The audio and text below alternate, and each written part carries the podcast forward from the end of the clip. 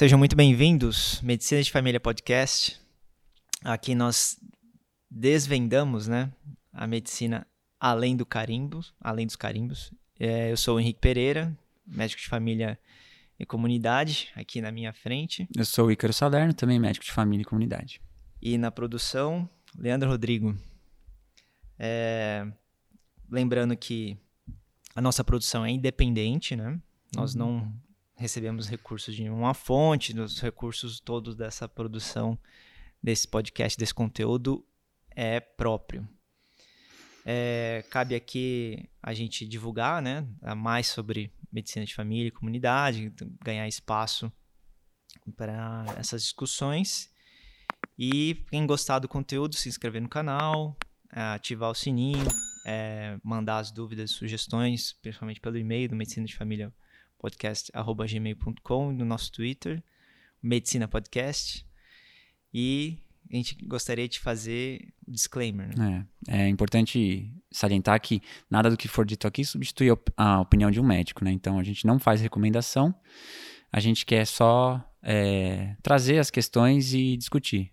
Qualquer opinião, consulte o seu médico. É, refletir, né, sobre o que está acontecendo, né, nos backstage, né, do, como é a medicina além da receita, além do carimbo.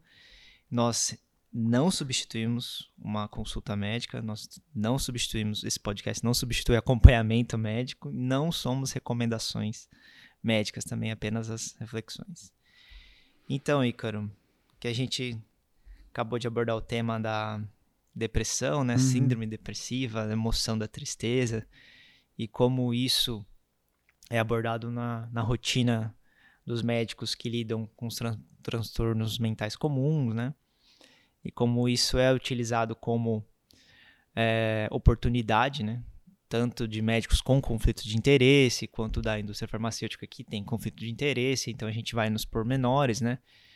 Tanto do, dos estudos forçados, né?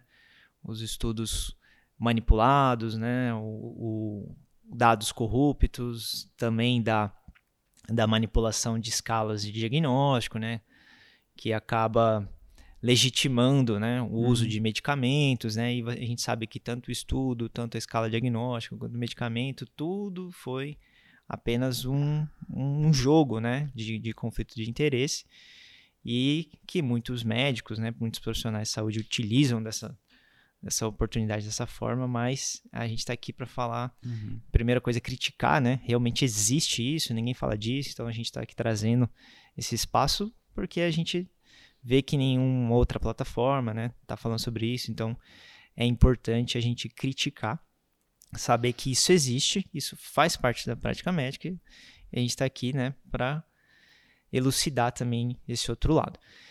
E um ter um tema que tem muito a ver com é, o transtorno mental comum, né, a tristeza, a depressão, são quando o paciente traz sintomas, né, que a gente até abordou no, no primeiro episódio aqui no, da depressão, que são alterações corporais que o paciente não consegue traduzir isso de uma certa forma. Geralmente vem a frase mal-estar, né? Uhum tô com mal-estar, alguma coisa ruim, é até difícil, né, trazer o contexto disso, é até difícil traduzir isso em palavra, na, na narrativa do paciente, ela é borrada, né, dispersa, uhum. só que ele tem certeza que ele precisa de um exame para confirmar ou descartar que tem alguma coisa acontecendo uhum. errada no corpo dele, na vida dele. Porque ele traz uma preocupação, né, em excesso porque as pessoas estão preocupadas com a saúde, né? Todo mundo quer ter uma qualidade de vida, né? Esse é quase um desejo comum, um desejo social. Só que quando o paciente traz para consulta muitos sintomas, a gente começa a perceber que parece que no corpo dele não tem nenhuma alteração anatomopatológica, né? Não tem nem nada de fisiopatologia ali que explica aquilo, né? Não tem, de fato, é, uma alteração fisiológica, uma alteração de órgão, uma alteração bioquímica, né? De neurotransmissor que justificaria aquilo que está acontecendo. Uhum. Então, assim, a tradução de sintomas que o paciente traz acaba, a gente acaba chamando, né, de sintomas clinicamente inexplicados. Uhum. Esse é o termo que a gente usa para encaixar esse paciente num. Não que a gente vai encaixar ele numa caixinha, né? Sim, sim. Mas a gente começar a abordar de uma forma para oferecer para ele a prevenção quaternária. Uhum. Porque se deixar esse paciente solto no sistema, o circuito que ele vai fazer, se não for abordado dessa forma, ele vai ser vítima de uma indústria de exames e de medicações que não vão tra trazer nenhum benefício para ele. Exato. Muito pelo contrário, se ele tiver se ele tiver uma, por exemplo, um desconforto abdominal, ele vai ganhar uma endoscopia. Uhum. Se ele tiver uma diarreia prolongada, ele vai ganhar uma colono. Se ele tiver com uma dor no peito, um paciente jovem vai ganhar um eletro, vai ganhar uma esteira. Uhum. E, ou seja, esses pacientes que são chamados pelos corredores médicos, né, de somatizadores, Uhum. é o paciente do pronto-socorro que tem o, o transtorno conversivo, né, neurovegetativo, É, e, e os nomes vão mais embora, né? diferenciados, né? É. Então, esse- esses pacientes acabam sendo vítima, Uhum. primeiro, de um excesso de exames, né, que todos vêm normais, Uhum. e acabam é, recebendo polifarmácias, né, de tanto para medicamentos antidepressivos, para ansiedade, para insônia, para protetores gástricos, remédios para dores é, diários, uso prolongado. E esse paciente ele fica pulando, né? De médico em Uhum. médico. Normalmente esse paciente tem mais de cinco médicos, por exemplo. Para cada um fica recortando uma parte do corpo dele, tentando investigando e mostrando que ele Uhum. não tem nada, esse exame está normal. E parece que tem uma obsessão, né? Uma Uhum. obsessão por uma explicação. E por mais que a gente tente explicar para ele que não tem nada anatomopatologicamente, fisiopatologicamente ocorrendo no corpo dele, a abordagem desse paciente é mais de proteção, né? De, dos excessos de exames de medicamentos. E parece que tem a ver mais com uma educação em saúde, né? Uhum. É, eu, Você falou bastante coisa, assim, já tangenciou quase que todo o, o assunto, né? Desses Quase sintomas. podcast. É, dos sintomas médicos não explicados. Mas eu, eu acho interessante que eu te- tenho feito esse, esse papel de sempre falar da especialidade de medicina de família e comunidade. Então, como a gente sempre está tá dizendo, é um médico que deveria ser responsável por é, responder a cerca de 90% das queixas, pelo menos 90% das queixas no dia a dia. E aí acontece o seguinte, né? Então, você imagina o quanto que não vem como esses sintomas médicos não explicados, o quanto que não aparece pra gente. Uhum. E aí, no caso, é, sendo o médico que, em geral, pega alterações pouco diferenciadas, porque esse é, um- é um- é uma, uma coisa que acontece, né? Você já deve ter visto, já deve ter acontecido com você. É, o paciente chega um dia, conta uma história, aí você faz uma hipótese, aí ele. A, a doença de, de um dia para o outro ela muda, né? A característica. Às vezes ela tá um pouco indiferenciada, uns sintomas é, meio não específicos de uma doença determinada. Aí com o tempo, aí focaliza, você fala, opa, era tal coisa. Essa febre depois virou, enfim, uma infecção de trato urinário, sei lá, uma infecção pulmonar. Então, é muito fácil ser o médico do dia seguinte. Que aí o colega que vai ver no dia seguinte, ele fala assim, pô, o cara não viu lá que era Uhum. que era isso? Que óbvio que tá, né? E, e a gente tem que ter, ter esse cuidado que quando a gente tá na. Idealmente, se o médico de família fosse o filtro inicial e não o médico especialista, serviço como atenção primária, a gente vai ver coisas pouco diferenciadas. Então, é importante da nossa ferramenta, da, da medicina de família, a gente ter um bom exame físico. Um exame físico. Um exame físico é quando a gente pega o paciente, bate, Uhum. põe o estetoscópio, escuta, vê se tem alguma alteração dos sinais Uhum. é, que o pessoal chama de vitais, né? Tem que ter um cuidado também de chamar assim. É, mas assim, a gente tem que usar o exame físico ao nosso favor. E assim, eu, quem for médico de família e estiver assistindo, ouvindo a gente, é, é muito importante a gente ficar com, com um exame físico mais é, acurado possível. A gente acertar quando o exame físico for, for positivo e a gente é, descartar quando ele for negativo. Então a gente usar, que a gente até já comentou sobre o é, teorema de Bayes, né? Uhum. A estatística bayesiana. Uhum. Da probabilidade pré-teste, pós-teste. Então, o exame físico é a nossa ferramenta primordial para saber se esse paciente ele é de fato um, um paciente com um sintoma físico não, um sintoma clínico não explicado, ou se ele tem realmente alguma coisa. Então a gente tem que, primeiro, descartar de fato que não é alguma alteração. Por exemplo, dar um exemplo simples. A apendicite, uhum. ela começa com uma dor abdominal meio difusa, né? A gente até aprende isso, né? Tem até o score de Alvarado lá uhum. para classificar. E é uma, é um, uma dor abdominal meio difusa, meio esquisita e tal. A pessoa vem, te conta. E aí, de repente, passa dois, três dias, ela localiza naquele ponto da, da apendicite. Aí fica óbvio, né? Para quem pegar depois. Uhum. Então a gente tem que ter um exame físico e usar, assim, pedir retornos breves, né? Então, pô, isso aqui não ficou claro para mim, que é uma somatização. Oh, somatização não é bom usar essa palavra. Mas assim, não ficou claro para mim que isso é um sintoma clínico não explicado, eu vou pedir para essa, essa pessoa voltar daqui a dois dias. Uhum. Também não ficou claro? Mais dois dias. Isso você já vai começando a fazer um vínculo, a pessoa vê que ela está preocupada em resolver o problema dela. Uhum. Então, isso por si só já pode ser terapêutico. Uhum. Né? E falando agora, então, exatamente do sintomas clínicos é, não explicados, é, um exemplo que eu tenho é, sei lá, uma, uma senhora que chega no consultório e ela fala: Ah, doutor, eu tô com uma dor nas pernas. Uhum. Esse é um, não sei se é um clássico é, para você. Muito prevalente isso.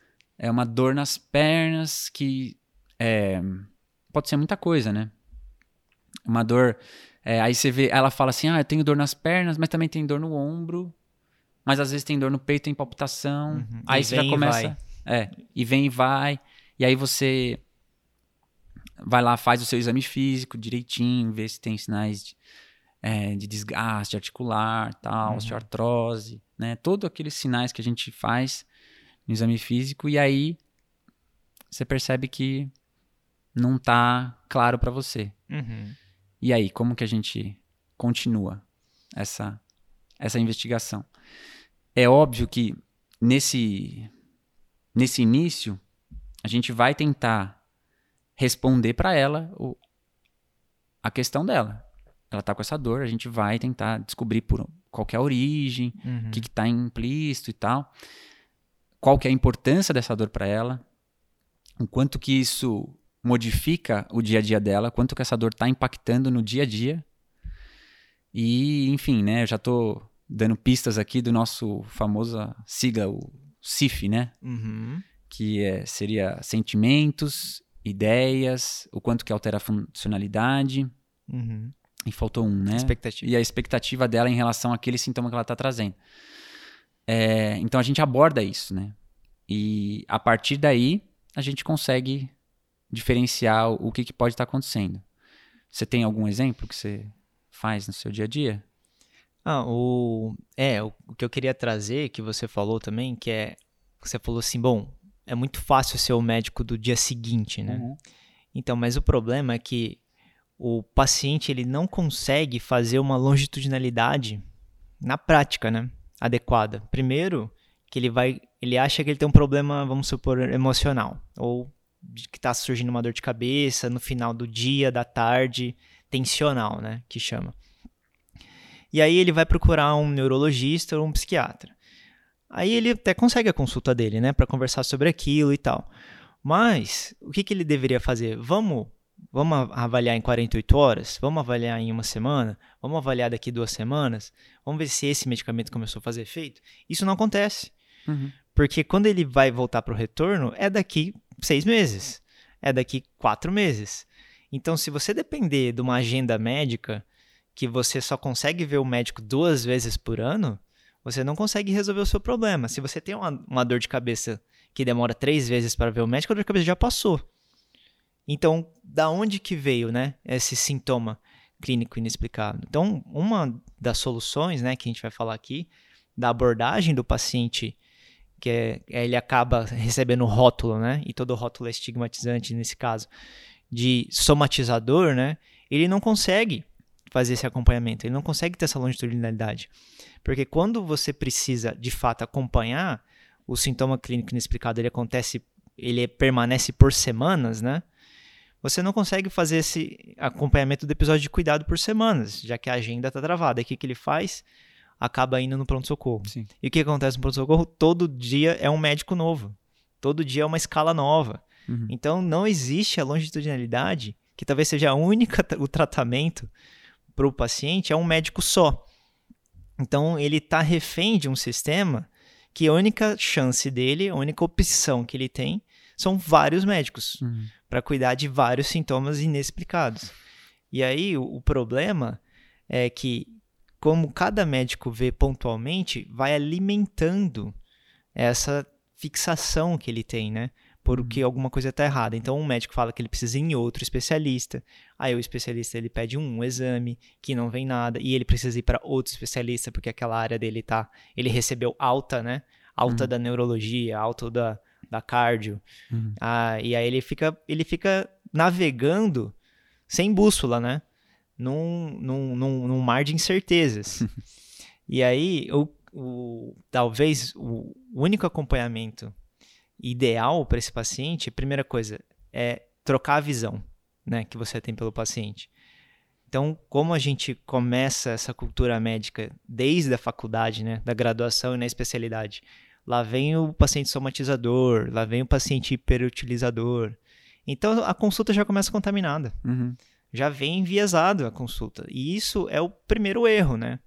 Eu acho que na minha prática, né, da medicina de família, o ideal é, primeira coisa, como conversar com o paciente, como outros médicos abordaram esses sintomas que você trouxe. O que, que os outros médicos falaram que você tem? E é, normalmente é o paciente da sacolinha, né? Do uhum. exame. Esse é o paciente do sintoma clínico inexplicável, né? O ONCA chama de, de MUS, né? Medical Unexplained Symptoms, né? Sintomas medicamente não explicados é o paciente da sacolinha do exame, né? E ele, esse paciente da sacolinha do exame, ele está no consultório, ele está no pronto-socorro, com aquela ressonância de dois anos atrás. E todo mundo ali vai fatiando um pedaço do paciente, uhum. né? Porque, claro, existem médicos bons que de fato não conseguem abordar essa demanda que o paciente tem, mas não consegue responder, acaba frustrando o paciente. Essa frustração alimenta ele para outro especialista. Uhum. Então, para não sair frustrado da consulta, o médico focal acaba falando: ah, você quer exame, então toma o exame. Uhum. E aí ele sai com ressonância normal, tomografia normal, é, PET do corpo inteiro normal. Quando dá certo, né? Porque pode ter o que a gente já comentou, né? Exato. Falsos, e, positivos, falsos positivos ou sobrediagnóstico, né? E aí acaba alimentando, né, uma cascata de, de overdiagnosis, né, que não vai mudar nada a vida do paciente, e você só aumenta o medo e sintomas ansiosos, que já é um componente, né? O paciente que ele a gente chama de paciente que usa medicamento sem consulta hipocondríaco, hipocondríaco. então o paciente procura na internet, né? O que está acontecendo na própria pandemia agora, né? Do Covid, está escrito que é para fazer sorologia, é para repetir sorologia, e se for para uma academia você tem que ter um PCR. Então, isso, a, a, o, o paciente, né, dentro da que ele entende como saúde, cuidado de saúde, como cuidado médico, ele vê aquilo, ele toma aquilo como verdade, né? E na verdade não. É, apenas aumenta, né, o medo uhum. das pessoas e é através do esse medo que vão vai é, é, é alimentando, alimentando né? né? E é, dando propulsão para esse motor, né? Uhum. De, de prejuízos e, e dano, uhum. não só individual, mas isso é um dano coletivo, né? Porque Sim. você vai criando jurisprudência, né? Todo médico que vai pede exame. Então, os sintomas clínicos inexplicáveis é uma fonte de overdiagnosis, né? Sim. Sem fim e overtreatment, né? Também. Mas, na prática que você perguntou, respondendo essa pergunta, é dar espaço para o paciente. Sim. Dar acesso. Sim. Eu acho que a, a minha primeira abordagem e a minha primeira conduta é a gente chama de acolhimento, né? Uhum. Que é o acontece muito isso na unidade básica de saúde. É, mas não é só uma tecnologia da unidade básica né, de saúde, isso pode ser feito em qualquer outro serviço de saúde. E, infelizmente, é uma ferramenta que é apenas usada na atenção primária. Uhum. Mas é o dar espaço para o paciente, ele trazer suas angústias, trazer o seu sofrimento, ele poder falar com alguém que é no caso um profissional de saúde, é um pedido de ajuda, né? Uhum. Que ele está fazendo.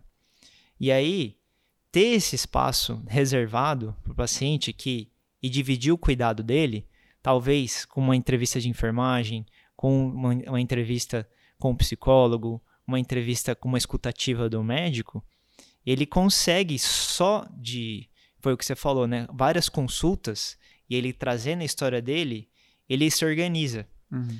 E talvez esse pensamento de organização que o espaço reservado do serviço de saúde conseguiu oferecer para ele é uma das formas de tratamento, né, dos sintomas clínicos inexplicados. Tá vendo que você tá com várias coisas aqui, um monte de exame normal e isso cada exame que eu pedir para você vai vir normal de novo. Uhum. Parece que não é isso por aqui que a gente deve ir. Então, se você conseguir trazer a medicina centrada no paciente, é, é a única solução, além do acesso, né? Fornecer acesso para esse paciente, não travar a agenda, porque toda vez que você trava a agenda, você não consegue dar conta de um paciente que tem uma demanda, que precisa de uma consulta médica ou do serviço de saúde em pouco tempo, né? 48 horas, 7 dias, é, duas semanas. Uhum. Então, a primeira coisa é o acesso, depois a longitudinalidade, não dividir com vários especialistas, e sim uma única equipe. Então, ele não ficar perdido num circuito, né? Uhum. É, num circuito borrado, num circuito que ele não consegue navegar. E sim ele ficar dentro de uma equipe. Uhum. Se uma equipe for responsável pelo cuidado dele, de fato, ele consegue ser, ter o benefício da prevenção quaternária, né? Sim. A gente não provocar iatrogenias. E então, dentro da consulta, eu primeira coisa, eu ofereço acesso, a, vou fazendo várias consultas, ele vai trazendo a história dele, eu vou tentando ajudar a ele se organizar dentro do que está acontecendo Uhum. e te desprescrevendo os exames, né? Sim. Cada vez mais eu falo, olha, já pedi o exame, não precisa, não tem benefício. Se a gente achar uma coisa parece que não tem a ver com o que você está trazendo e dar esse suporte emocional. Uhum. É, é, eu tá, talvez valha a pena a gente falar, a gente fala muito de longitudinalidade, é uma, é uma palavra comum no nosso dia a dia. E assim, longitudinalidade nada mais é do que você acompanhar a pessoa ao longo do tempo, com, seja com várias consultas, com é, dividindo com a mesma equipe, né? Então é esse acompanhamento ao longo do tempo. Muitas vezes tem médicos de convênio que acabam fazendo isso, né? Aquele Uhum. médico de confiança, sempre que o paciente sempre, ah, eu sempre falo com o Dr. X lá, tal Uhum. falando sobre essas coisas e tal. É, mas assim, é importante a gente dizer assim que esse acompanhamento ele acontece nas UBS, nas UBS que tem uma organização é, com acesso adequado, né, sem Uhum. agenda travada. Acesso Eu- avançado. Eu, eu falo isso porque a gente pode estar falando aqui, parece, nossa, sua especialidade é maravilhosa. Então, É. perfeito. Então eu vou lá no meu posto, aqui do bairro. Aí ele chega lá no posto, ah, aqui só tem consulta daqui a três meses.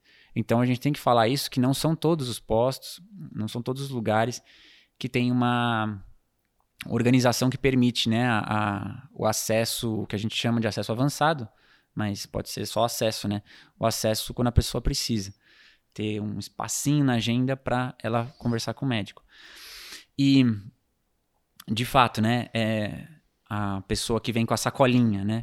O que acho que vale a pena a gente comentar é que, é, idealmente, pronto-socorro não deveria ter nem consultório, né, cara?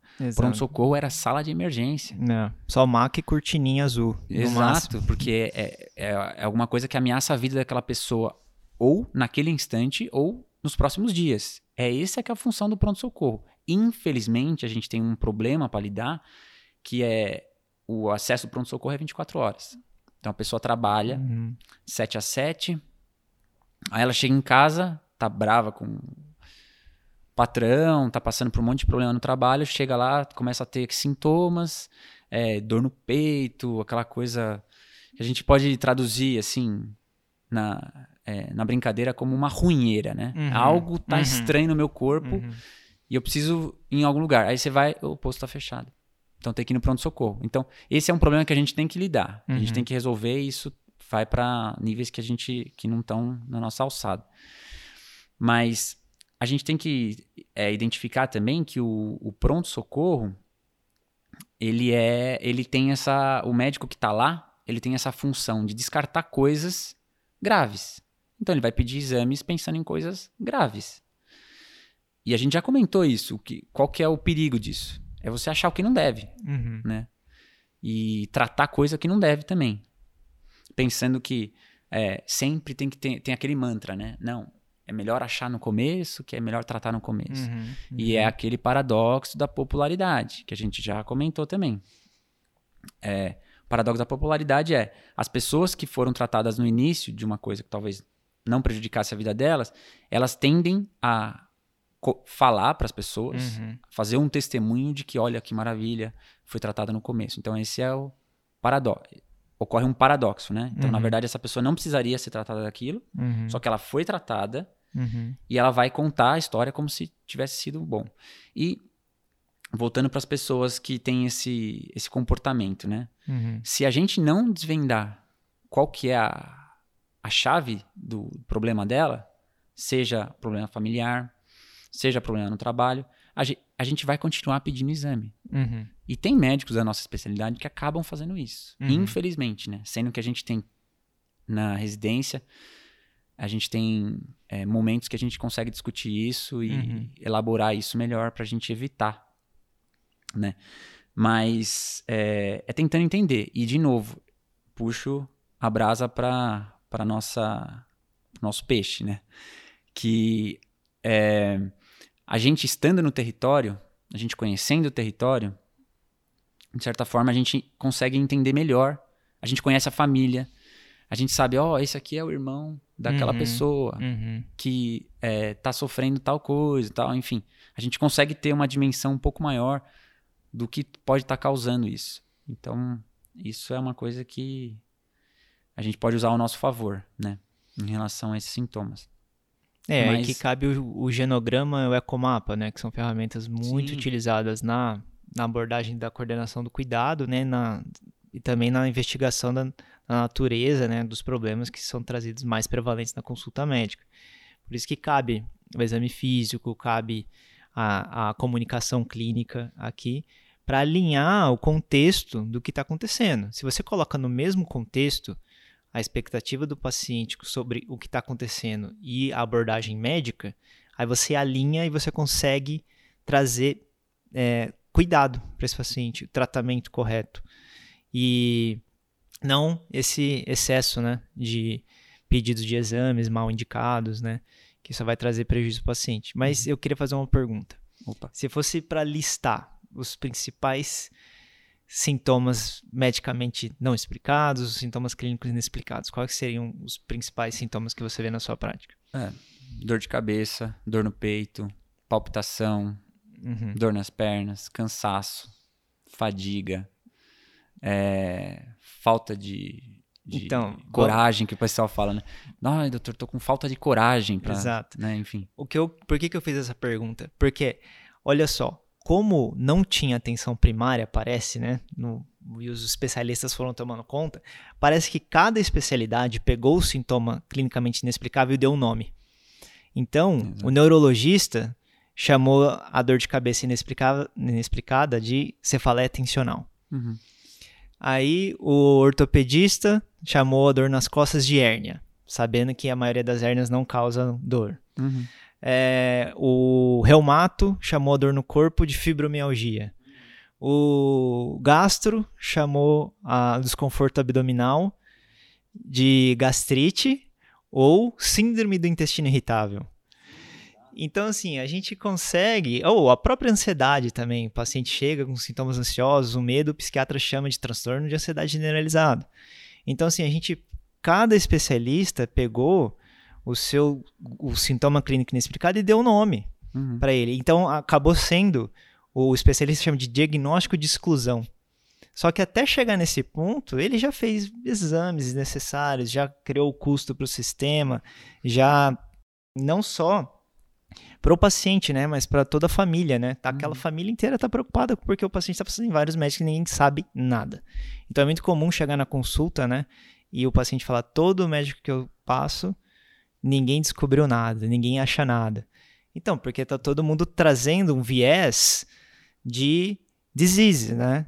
De patologia. Uhum. Trazendo o um modelo biomédico. Então, se não trocar para o modelo biomédico, colocar no biopsicossocial, esse problema nunca vai ser resolvido. Uhum. E, na verdade, só traz dano né, para o paciente e esse dano coletivo que vai causando. E aí, por isso que eu quis trazer a definição do sintoma clínico inexplicável pelo Wonka que ele fala que são sintomas físicos que existem por muitas semanas. Então, são sintomas até é, severos para o paciente, que uhum. muda né, a, o dia a dia dele, a funcionalidade dele. E são adequadamente examinados por médicos. São adequadamente examinados, tanto o exame físico quanto o exame complementar. E não são reveladores tanto o exame físico, a entrevista, não são reveladores de condições que são que cabem dentro de uma síndrome, né? Não uhum. cabe dentro de uma alteração patológica, anatomopatológica, fisiopatológica. Então, a, você conseguir trazer para os sintomas clínicos inexplicados e abordar através do vínculo é muito mais importante, mas precisa trazer isso. E a única forma de trazer isso é através do acesso de consulta, da longitudinalidade.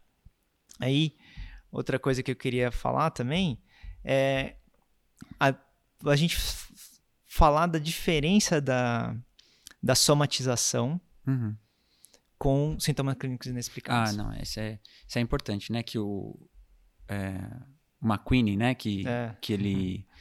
traz essa, essa diferenciação, né? Porque é, tá na, no jeito que a gente quando você chama a pessoa, né, de somatizador ou fala que está com é, tá com um transtorno conversivo, né? Uhum. Então você culpabiliza a Isso. pessoa pelo que está acontecendo com ela, uhum. sendo que não é o caso, né?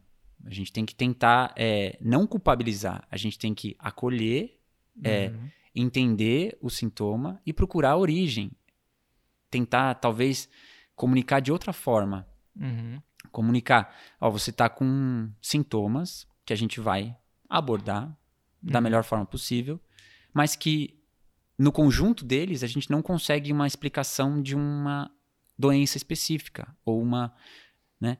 Tá tudo permeando o que a gente entende como um algo que está acontecendo na sua vida uhum. e validar, né? Uhum. Porque eu, eu tenho essa. Isso que você falou da, dos especialistas, eu achei bem bacana, porque é, às vezes o paciente chega já com esse rótulo, e eu já fiz esse. Já toda vez a pessoa fala assim.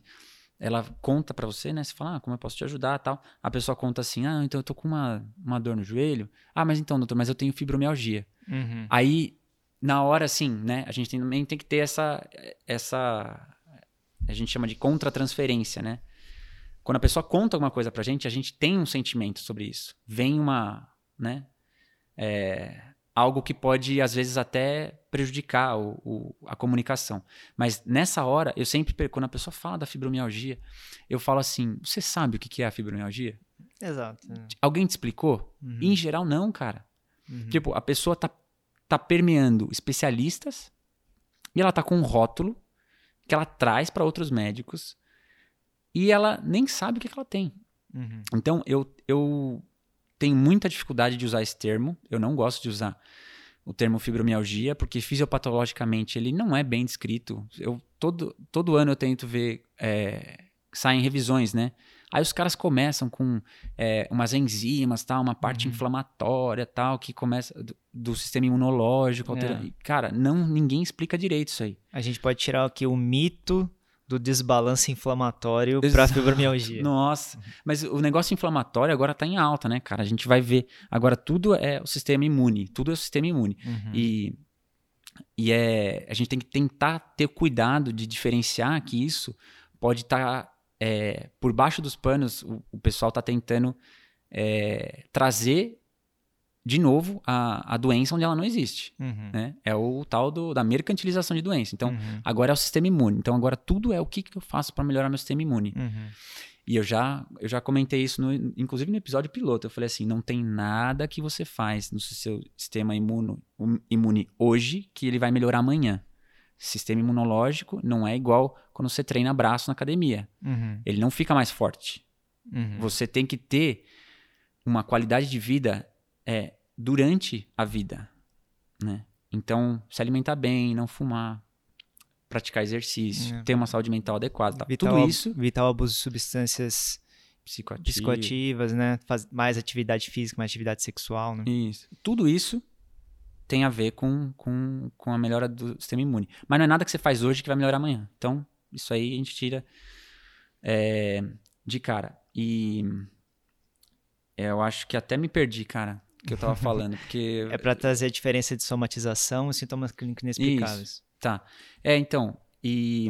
Então, tirar da, a culpa do paciente. Porque vem toda essa, tudo isso que tá, que tá junto. E eu acho que sempre eu trago também isso. É, a contaminação do da sociedade, né?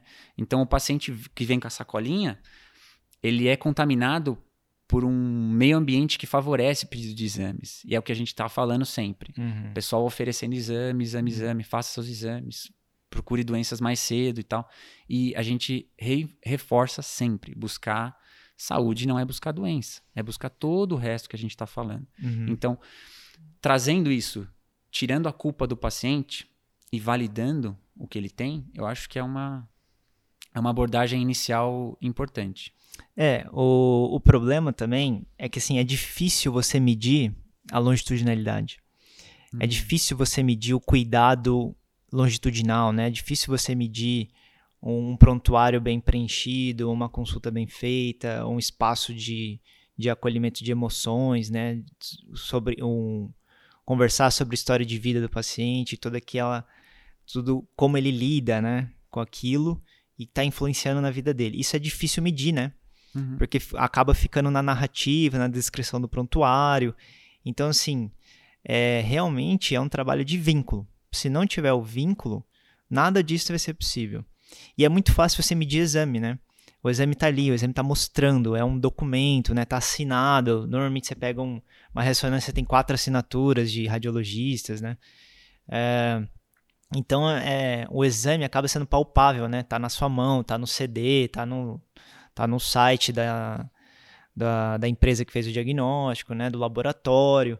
Então, assim, você tá vendo aquilo ali. Então, realmente, a, a parte de entendimento das expressões, das emoções, é muito difícil na consulta médica. Uhum. Isso, ca- é, isso, na verdade, não é uma coisa nova. A gente não tá Uhum. inventando a roda. aqui. Isso aqui sempre existiu. Sempre foi assim, né? Sempre os problemas da vida fazem parte da, das condições de saúde das pessoas, né? E aí você consegue trazer uma, a história de vida do paciente, ele demonstra um tabagismo, ele demonstra eh, uso de álcool, uso de substâncias. E aí, o que, que é isso? Na verdade, não é porque ele quer se autodestruir, né? Dá a impressão que, pô, é culpa sua, né, que você tá Uhum. fazendo. Mas na verdade é uma válvula de escape, né? Então, assim, o paciente, ele, é, o paciente, a pessoa, né, ela vai utilizando meios de lidar com o sofrimento. Uhum. Então, assim, ah, pô, é, a pessoa começou a aumentar o uso de álcool, começou a usar o, o uso de substância, tudo para escapar. É um jeito de am- amortecer, né? Um arrefecimento das, das emoções que não cabe nela. E aí, a, a, é, a primeira coisa é identificar isso, né? Tá vendo o que, que tá acontecendo? Antes você fazia isso, agora tá fazendo isso. Qual que é a causa disso? Onde que tá por trás? E é muito fácil, né, para o médico jogar tudo na conta de um, de um rótulo, né? Você pode Uhum. colocar o que você quiser aí. Transtorno de pânico, depressão grave. Mas, na verdade, é uma válvula de escape para o que está acontecendo. Então, é, conversar sobre isso na consulta, né? Utilizar o contexto correto, você vai trazer muito benefício para o paciente, né? Uhum. Só que isso é muito difícil. Primeiro, não é, é, o médico não é pago para isso, né? Exato. O médico não é pago para fazer várias consultas. Se o, o paciente ele quer fazer o retorno, o retorno não é de graça, né? Começa Uhum. por aí. Então, já começa enviesado, né? A Uhum. longitudinalidade do especialista. Ele não, ele quer fazer um retorno no máximo. Que, que, que médico que faz 3, 4, 5, 6, 10 consultas Ah. com um sintoma clínico inexplicado? Exato. Então, não vai gerar exame para ele. Uhum. Não vai gerar tratamento, vai gerar apenas tempo de consulta. Ele está ocupando a vaga de alguém que poderia, de fato, né? é, até uma pessoa que tem uma doença séria mesmo. Não que não exista doença menos mais séria, né?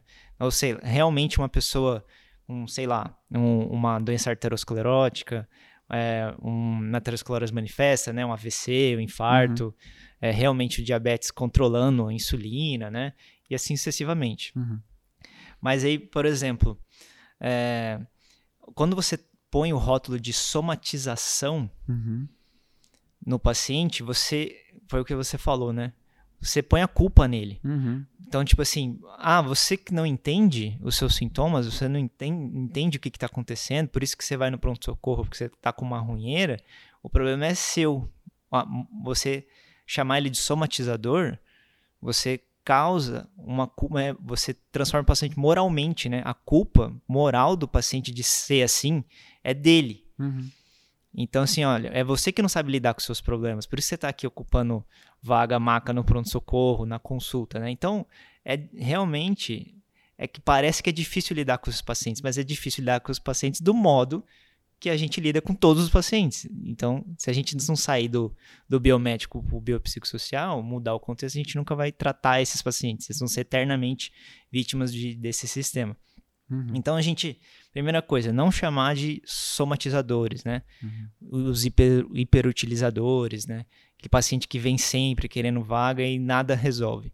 Se você coloca como sintomas clínicos inexplicados, sintomas medicamente não explicados, você começa a dividir. Pelo menos você divide o rótulo, né? Com o paciente, olha, o que você está trazendo não é uma culpa sua, vamos validar, mas do ponto de vista médico, é medicamente inexplicado. Então, eu acho que o nosso papel de fazer a tranquilização, né, de explicar o que está acontecendo, é, é, parece ser o mais lógico, parece que traz mais benefício para o Uhum. paciente. Mas o problema, você precisa ter tempo e você tem que estar do lado do paciente. Então, se você tiver conflito de interesse, você nunca vai Exato. atender esse paciente da forma adequada. Cara, é recorrente, né? A gente, a gente falar dessa questão do conflito de interesse e acho que a gente vai, não, a gente não vai conseguir se furtar a falar de formas de remuneração, né? Porque a gente fala sempre, ah, é o conflito de interesse. O conflito de interesse pela consulta, né? É, a pessoa que faz, é, ela recebe por consulta, então ela pinga lá na, na, na, na conta dela, uma, a cada consulta pinga um, um dinheirinho, e isso aí vai favorecer esse, é, esse passar o paciente para frente. Ah, então eu vou te encaminhar para tal, tal, tal, porque eu tenho pouco tempo, porque se eu não rentabilizar meu tempo, eu vou ganhar menos. Então, esse é o conflito de interesse crucial para explicar muito do que tem acontecido. Uhum. E talvez a gente é, cutuque aí alguma. Tem algum alguém que não goste de, de ouvir isso. Uhum. Mas, de fato, a gente tem que pensar em novas formas de remuneração para evitar esse tipo de coisa. Exato. Porque o tempo está sempre na nossa cabeça. A, a gente. E, e isso acontece, né? Às vezes você atende é, uma pessoa é, com esses problemas que a gente tem, essa dificuldade, fica essa. é, essa coisa no ar, né? Que você não sabe o que, que é, o que, que- como que você vai resolver. E o próximo paciente é um paciente é, já infartado, grave. Aí você fala, putz, daqui a pouco eu tenho ali a, a senhor tal lá que é um paciente grave. E, e isso tá na sua cabeça. Então, a gente tem que pedir para esse paciente é, confiar na gente e ter ele do nosso lado, se responsabilizar por ele. Porque é isso que as pessoas não, não têm. O cara encaminhar você para outro e não se responsabilizar pelo paciente, fica fácil. É a fragmentação do cuidado. né? É, e aí, é a... quem tem muito médico não tem médico, né? Você tem que Uhum. ter um que coordena o seu cuidado e que vai te encaminhando. E, a, e aquela coisa que eu já expliquei, é o encaminhamento com volta. Uhum. Quando eu vou encaminhar para um, pra um cardiologista, é porque eu preciso do cardiologista, eu faço um papelzinho, explico o que está acontecendo e eu faço uma pergunta para o cardiologista. Você acha que você tem como me ajudar a otimizar as medicações? Ó, eu tentei tal, tal, tal. Não consegui otimizar. Eu preciso de uma ajuda. Aí Uhum. ele vai, ele me devolve a pessoa. Uhum. Então, o médico que faz a longitudinalidade, ou seja, esse acompanhamento contínuo, é o médico de família. Que Uhum. ele.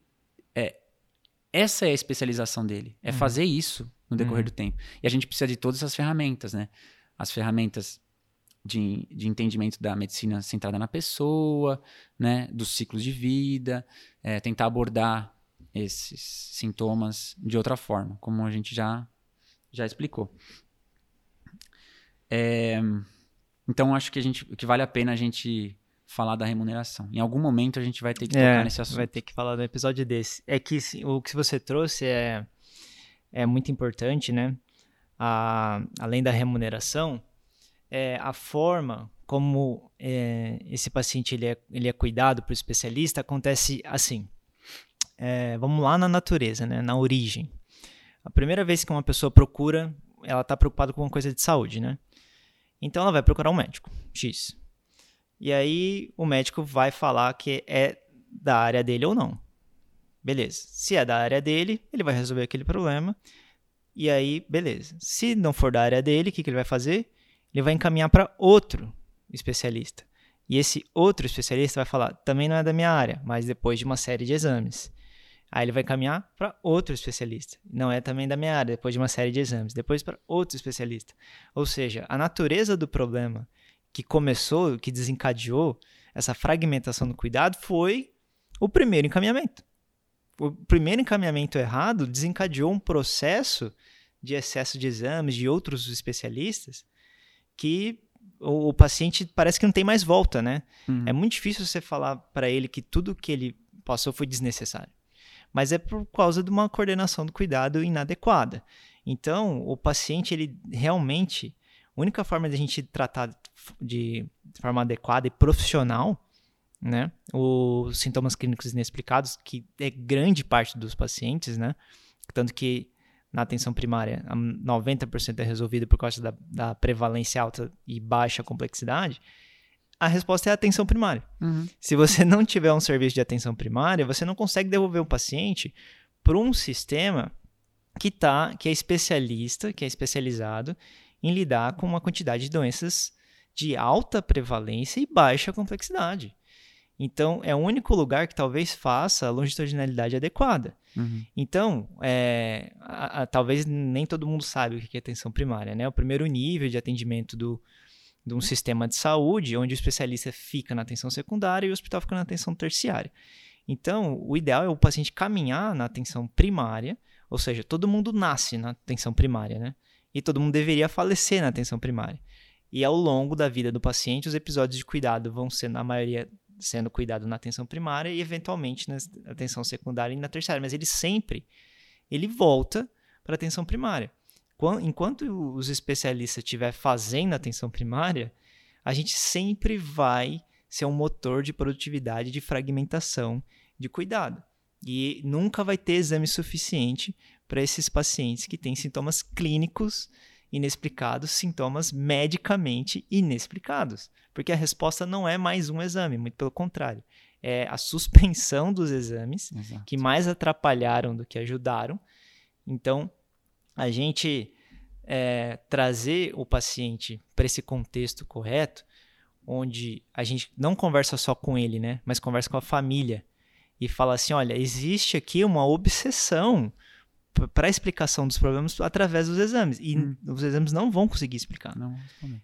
Aí eu- eu acho que é o primeiro passo, Uhum. esse primeiro contato. O que. as- E. Cara, perfeito o que você falou. Mas, assim, uma coisa que às vezes eu fico bem triste de ver é como os colegas não conhecem a nossa especialidade. Uhum. E, assim, a ideia também desse podcast é a gente trazer para as pessoas conhecerem, né? Vamos ver o que a gente consegue. Mas, assim, o que eu vejo às vezes, o colega não teve na sua formação é uma. um- durante a formação de médico, não teve é, exposição a uma atenção primária bem organizada. Uhum. E aí ele acha que todos os, o- os médicos que estão na atenção primária é, são não especialistas, sabendo que a medicina de família é uma especialidade médica. É, e aí, eu, isso eu tô exemplificando porque eu vejo muito. Às vezes a pessoa vai pro pronto-socorro, que é aquela coisa que a gente sabe, né? Principalmente segunda-feira, que aparece lá no posto. Uhum. Mas ela foi no fim de semana no pronto-socorro, aí vem lá com dois receituáriozinhos lá, com os garranchos, porque o cara tá tendo que lidar com um monte de coisa no pronto-socorro. É escrito assim, é, ao cardio, favor encaminhar ao cardio, favor Uhum. encaminhar ao ortopedista. Aí você fala, meu Deus, o que que aconteceu, né? Uhum. E aí você vai ver que, o, e aí que me entristece, que o colega não sabe o que, que a gente faz. Uhum. Ele não entende, ele nunca pisou numa atenção primária organizada, Uhum. com acesso avançado. E aí isso é, me entristece um pouco. E o pior, a pessoa que vai lá no, no pronto-socorro, às vezes é um pronto-socorro que as pessoas estão, né, num, num jeito legal, o médico tá lá bem vestido, com aquele jaleco impecável e tal. Aí ele vai no, no- na gente, a gente não usa jaleco em geral, Uhum. porque não é a ideia. Pode usar, mas assim, em geral a gente não, não usa jaleco. Aí ele fala assim: ah, mas o, o, o médico lá que falou lá pra mim no pronto-socorro falou que eu preciso de um cardiologista. E pra Desmistificar, né? desmistificar isso, falar que Desconstruir, né? na- ele na realidade não percebe que o colega, na verdade, não conhece Uhum. o que, de- o que ele deveria saber da faculdade. Ele deveria saber como funciona uma atenção primária. É, aí você tocou num ponto muito importante, é que assim, as, a gente entra, né, numa discussão da autonomia médica, né? Parece que sim, não, o médico fez correto por causa da autonomia médica. Então a gente põe muita coisa na conta da autonomia médica e na verdade é uma grande desculpa para uma má prática. Sim. Porque não existe autonomia médica individual. Você, ah, você pode correr ah, dentro de um sistema que defende a mutualidade. Uhum. Então, se você faz o encaminhamento corre é, correto, você não está beneficiando o paciente, você está beneficiando todos os pacientes, todo o sistema. E quando você faz um encaminhamento incorreto, que você gerou um problema por um, por um procedimento médico, que foi um encaminhamento incorreto, você faz isso para todos os seus pacientes, né? Porque acaba virando uma conduta médica. E isso prejudica todo o sistema. Sim. Então Você você inflaciona a agenda do, do especialista focal com coisa que daria pra gente resolver. na atenção primária. Então, assim, ah, você tem au- a- essa autonomia médica é, indiscriminada, isso é, é o maior motor também de prejuízo pro, e atrogenia médica para o paciente. Vamos botar aqui um exemplo. Você está numa estrada, certo? Você pode dirigir a 180 km por hora numa estrada? Não. Você vai ser multado, correto? Então, você pode dirigir no limite da estrada, certo? Uhum. Por quê? Porque a gente quer é, punir você por causa do, do motor V6 que você tem no carro? Não. Porque andar dentro do limite de velocidade é uma, de certa forma, segura para você e para você não bater num carro numa família de quatro pessoas e matar essa família. Uhum. Então, assim, a gente tem que impor limite para as coisas, para que a gente tenha um sistema de saúde orgânico e genuíno e sustentável. Uhum. É. Essa questão da autonomia médica e, e o paternalismo do médico, né? A imagem social que o médico tem, isso tem que também ser quebrado. A gente tem que é, compartilhar o que a gente quer com as preferências do paciente. E veja, compartilhar é, eu- não é você falar assim, olha, você tá com uma, um entupimento aqui na sua carótida, tem que tirar. E aí, então, isso é um paternalismo. Uhum. Você tem que falar, de certa forma, que é, tudo é probabilidade. Nem o melhor tratamento, o melhor tratamento com mais evidência científica, por é, estudo bem feito, com todas as características, mesmo se você usar o melhor medicamento, você está vendendo probabilidade futura. Você não está atuando naquele momento. Uhum. E as pessoas têm a tendência a achar que tomando um remédio é 100% de melhorar. Uhum. Tudo é 100%. E não. A gente está sempre lidando com probabilidade. Quando eu te dou o melhor tratamento, e a gente pode um dia abordar isso, é, em geral você trata para um perfeito tratamento. Hein? Você tem que tratar uns 20 pacientes para um se beneficiar. É o NNT, né? É, é o número necessário para tratar. A gente Uhum. pode um dia abordar isso. Mas assim, os, os NNTs que são bons, eles giram em torno de 20 a 30.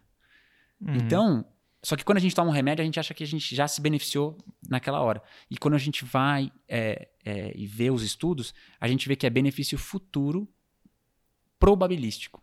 Então, é a velha frase, não sei se eu vou falar errado, a frase do William Osler, né? Uhum. Que é a medicina é a Arte da probabilidade. e a não, é a arte Da da incerteza. incerteza e a ciência da probabilidade. Uhum. Essa frase é perfeita, né? Uhum. Ela- não sei se ela está sendo tirada do contexto, mas assim, pro que a gente está falando, é exatamente o que a gente. É, eu vou Pensa. pegar um outro exemplo aqui de sintomas clinicamente inexplicados. Não só a origem dele, mas como consequências. É, palpitação. Então, palpitação tá lá por causa de um, um medo, de uma ansiedade. E aí, o- vamos, vamos colocar na prática, né? O paciente ele vai num pronto-socorro. E aí, no pronto-socorro, o que que tá lá? Nos sinais vitais, uma frequência cardíaca maior que 100. E uma hipertensão. E aí fica, ah, e essa frequência cardíaca, essa frequência cardíaca. Mas, tipo, a primeira coisa que gerou a consulta no pronto-socorro não foi a frequência cardíaca, foi um mal-estar, alguma coisa, no caso, a palpitação. Então, foi o medo da consequência da palpitação. As pessoas vão com o pronto-socorro com medo do infarto. Uhum. Então, assim, ah, palpitação é uma arritmia, eu vou infartar, vou morrer, eu tenho família, eu sou um pai de família, eu sou o pro- principal provedor, nada pode acontecer comigo. Então, a pessoa quer o máximo de cuidado. Só que aqui começa o cuidado médico errado. Porque o médico ele foca naquela palpitação, e o que, que ele faz? Aquela palpitação naquela dor torácica que o paciente está tá tendo, que, que vem de um conflito, e aí o paciente fala, bom, o médico fala, eu vou me defender juridicamente, né? Já que veio no pronto-socorro, é um lugar que tem infarto aqui, acabou de ter um infarto do meu lado, vai ter outro agora, né? E aí ele vai e pede um eletro. O eletro vem uma taquicardia. Aí e desencadeia o encaminhamento para o cardio. No mínimo, né? Fala, bom, não tem, pede as enzimas, não tem nada aqui, faz o raio-x, não tem nada aqui, vai para o cardio. É, a gente, a gente tem que. é, quando chega no pronto-socorro, em geral, tem que fazer alguma coisa, né? Uhum. Então não é que a gente acha que não tem que fazer nada no dor torácica, pelo por amor de Deus, da, né? da probabilidade pré-teste num pronto-socorro com dor torácica, sempre pensar em infarto, os exames são adequadamente pedidos. E aí, se o paciente sai sem o diagnóstico, né, vai para o cardio para acompanhamento. Nesse cardiologista, ele vê que foi identificado uma hipertensão, uma frequência cardíaca lá atrás, e aí ele acaba pedindo um teste ergométrico e tal. E depois isso acaba desencadeando um cateterismo, por exemplo. Faz o cateterismo, o cateterismo vem normal. E a dor torácica não resolve. Exato.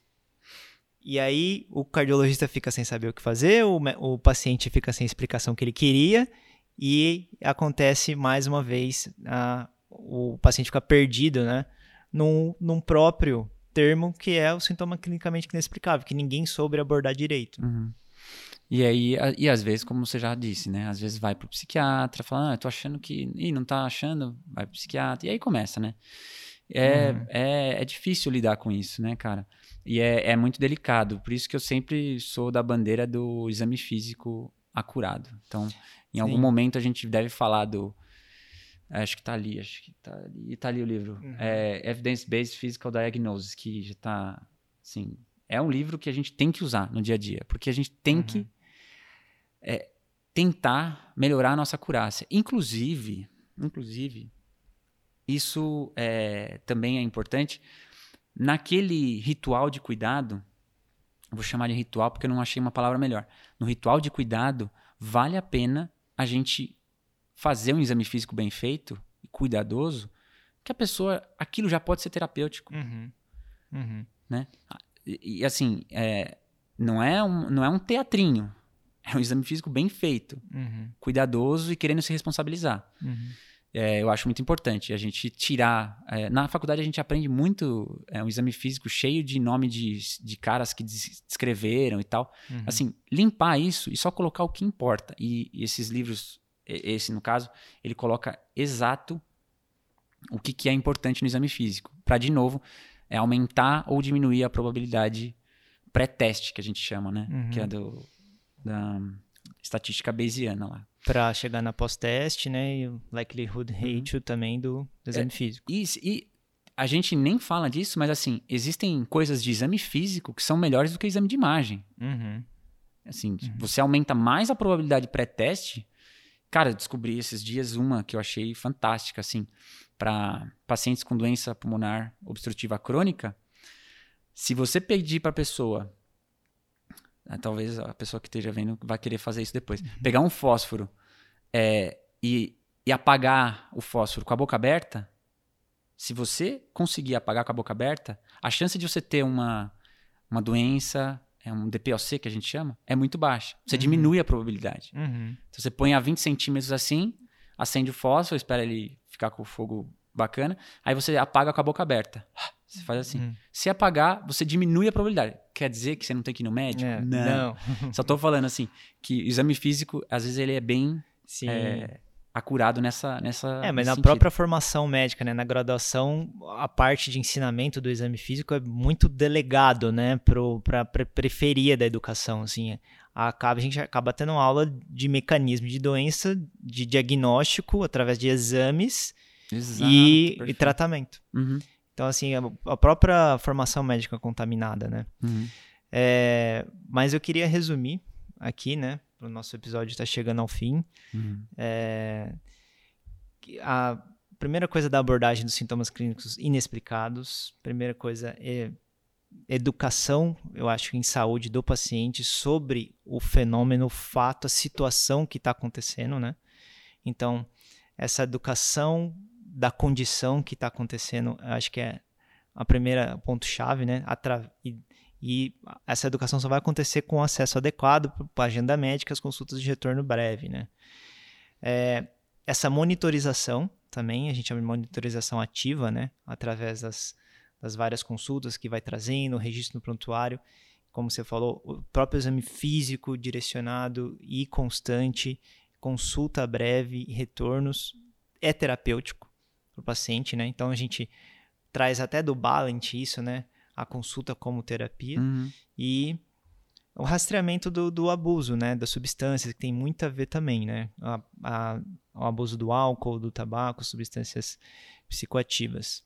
Então, acho que essas são as três formas que eu acho que de abordagem médica para lidar com sintomas clínicos inexplicáveis e saber que essa revisão de pelo menos duas semanas, três semanas, seis semanas, até 12 semanas é fundamental. Uhum. Se não ocorrer isso, é, nada vai conseguir. O paciente vai chegar em lugar nenhum, o médico não vai chegar em lugar nenhum. Uhum. É bacana, cara. Eu, assim, é só uma experiência que eu tenho, que às vezes eu, eu peço para voltar, pacientes com queixas de saúde mental. Às vezes eu falo, ah, você quer voltar? Quando você acha? Semana que vem? Eu coloco um prazo curto, né? E aí é, a própria pessoa começa a querer espaçar. Ela começa uhum. a falar uhum. assim: não, acho que dá pra gente se ver daqui a um mês. Aí depois, ah, doutor, tô bem. Pois é. E, e aí, assim, você. Nossa, o próprio paciente acontece? dá o tom, né? É, do retorno. Isso. E aí você consegue. Isso. E não, precisa, não pensa que você precisa de 10 consultas para chegar nisso, não. Uhum. Com duas, três, o cara já não quer mais. Porque, assim, a vida é muito melhor fora do consultório médico. Exato. Né? Acho que é isso. Então vamos lá. O assunto não esgotado nesse episódio, né? A gente nunca consegue esgotar os assuntos mas a gente gostaria de ver a interação né, das pessoas através das redes sociais. Então, todos os comentários, colocar, é, mandar um e-mail para a gente no Medicina de Família Podcast, arroba gmail.com, se seguir lá no Twitter, Medicina Podcast. É, como sempre, as dúvidas, as perguntas, as, su as, sugestões, a gente vai ler todas, vai responder todos os comentários. É, então, pode compartilhar em todas as mídias sociais. Voltamos no próximo vídeo, no próximo episódio. Até a próxima. Até.